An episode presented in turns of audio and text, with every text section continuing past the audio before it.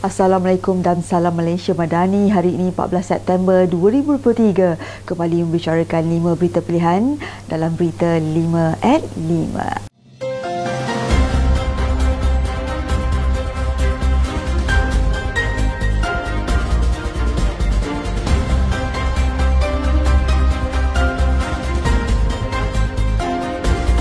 Datuk Seri Dr. Ahmad Zaid Hamidi menjurahkan kepada jawatan kuasa pilihan khas Parlimen Hak Asasi Manusia, Pelan Raya dan Reformasi Institusi berhubung langkah yang akan diambil jawatan kuasa itu ke arah pencerahan berhubung isu keputusan mahkamah untuk melepas tanpa membebaskan beliau dari pertuduhan di mahkamah.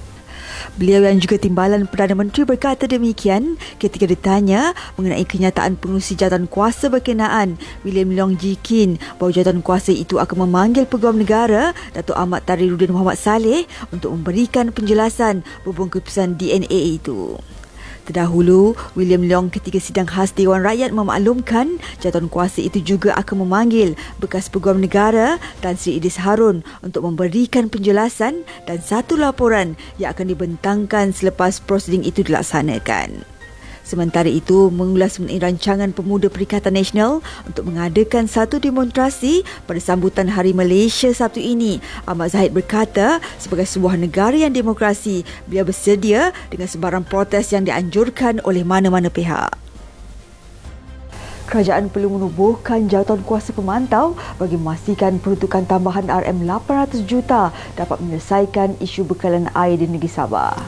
Ketua UMNO bahagian Putatan, Jeffrey Nur Muhammad berkata, rakyat di Sabah sudah lama mengalami pelbagai trauma berikutan beberapa kejadian di Jabatan Air Negeri Sabah yang membabitkan skandal rasuah bernilai jutaan ringgit pada tahun 2016 yang lalu.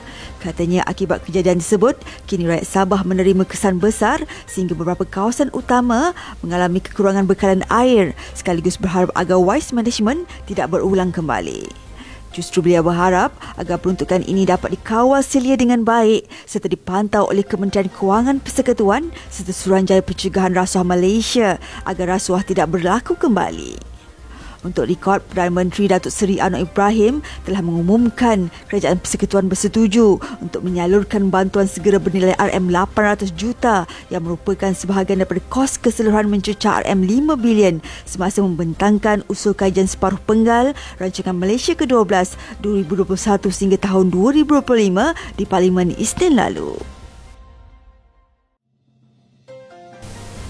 Ahli Parlimen Muar, Syed Saddiq Syed Abdul Rahman di Bidas berikutan menarik diri sebagai penyokong kerajaan perpaduan atas alasan langkah kerajaan perpaduan di bawah kepimpinan Datuk Seri Anwar Ibrahim dilihatnya bertentangan dengan prinsip kedaulatan undang-undang. Timbalan Ketua UMNO Bahagian Putrajaya, Datuk Ahmad Faisal Abdul Karim mempersoalkan tindakan Syed Saddiq yang telah menarik sokongan terhadap kerajaan perpaduan apabila tidak bersetuju 47 kes rasuah Datuk Seri Ahmad Zaid Hamidi dibebaskan tanpa dilepaskan.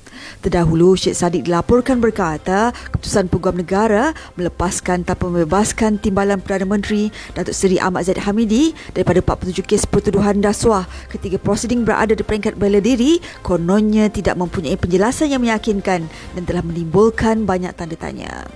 Syed Saddiq yang juga Presiden Muda mencapai kemenangan di Parlimen Muar dalam Pelan Raya Umum sebelum ini adalah dicapai hasil sokongan daripada pengundi Pakatan Harapan.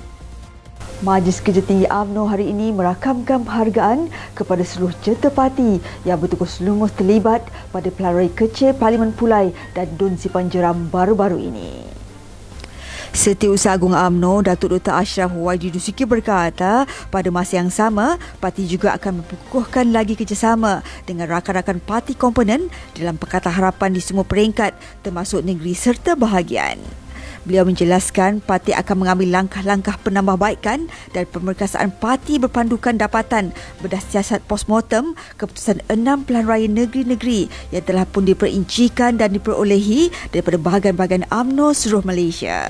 Sementara itu, menyentuh mengenai mesyuarat MKT semalam, MKT menyambut baik cadangan Perdana Menteri untuk mewujudkan kembali Konvensyen Ekonomi Bumi Putra dan UMNO menawarkan untuk mengurus selia penganjurannya sebagaimana yang pernah UMNO laksanakan pada tahun 1965 sehingga tertubuhnya MARA setahun kemudian.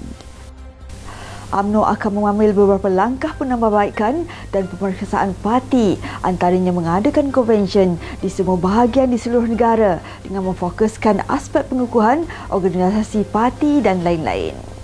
Setiausaha Agung AMNO Datuk Dr. Ashraf Wahyu Jusuki berkata pada masa yang sama parti juga akan memperkukuhkan lagi kerjasama dengan rakan-rakan parti komponen di dalam Pakatan Harapan di semua peringkat termasuk negeri serta bahagian.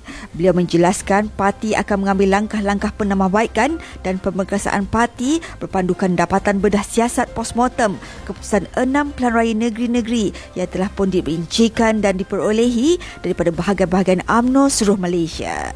Sementara itu, menyentuh mengenai mesyuarat MKT semalam, MKT menyambut baik cadangan Perdana Menteri untuk mewujudkan kembali Konvensyen Ekonomi Bumi Putra dan AMNO menawarkan diri untuk mengurus selia penganjurannya sebagaimana yang pernah AMNO laksanakan pada tahun 1965 sehingga tutubuhnya marah setahun kemudian. Sekian saja daripada saya Adib Ahmad. Jangan lupa temu janji kita Isnin hingga Jumaat jam 5 petang. 5 berita pilihan hanya di berita 5 at 5. Assalamualaikum dan salam Malaysia Madani.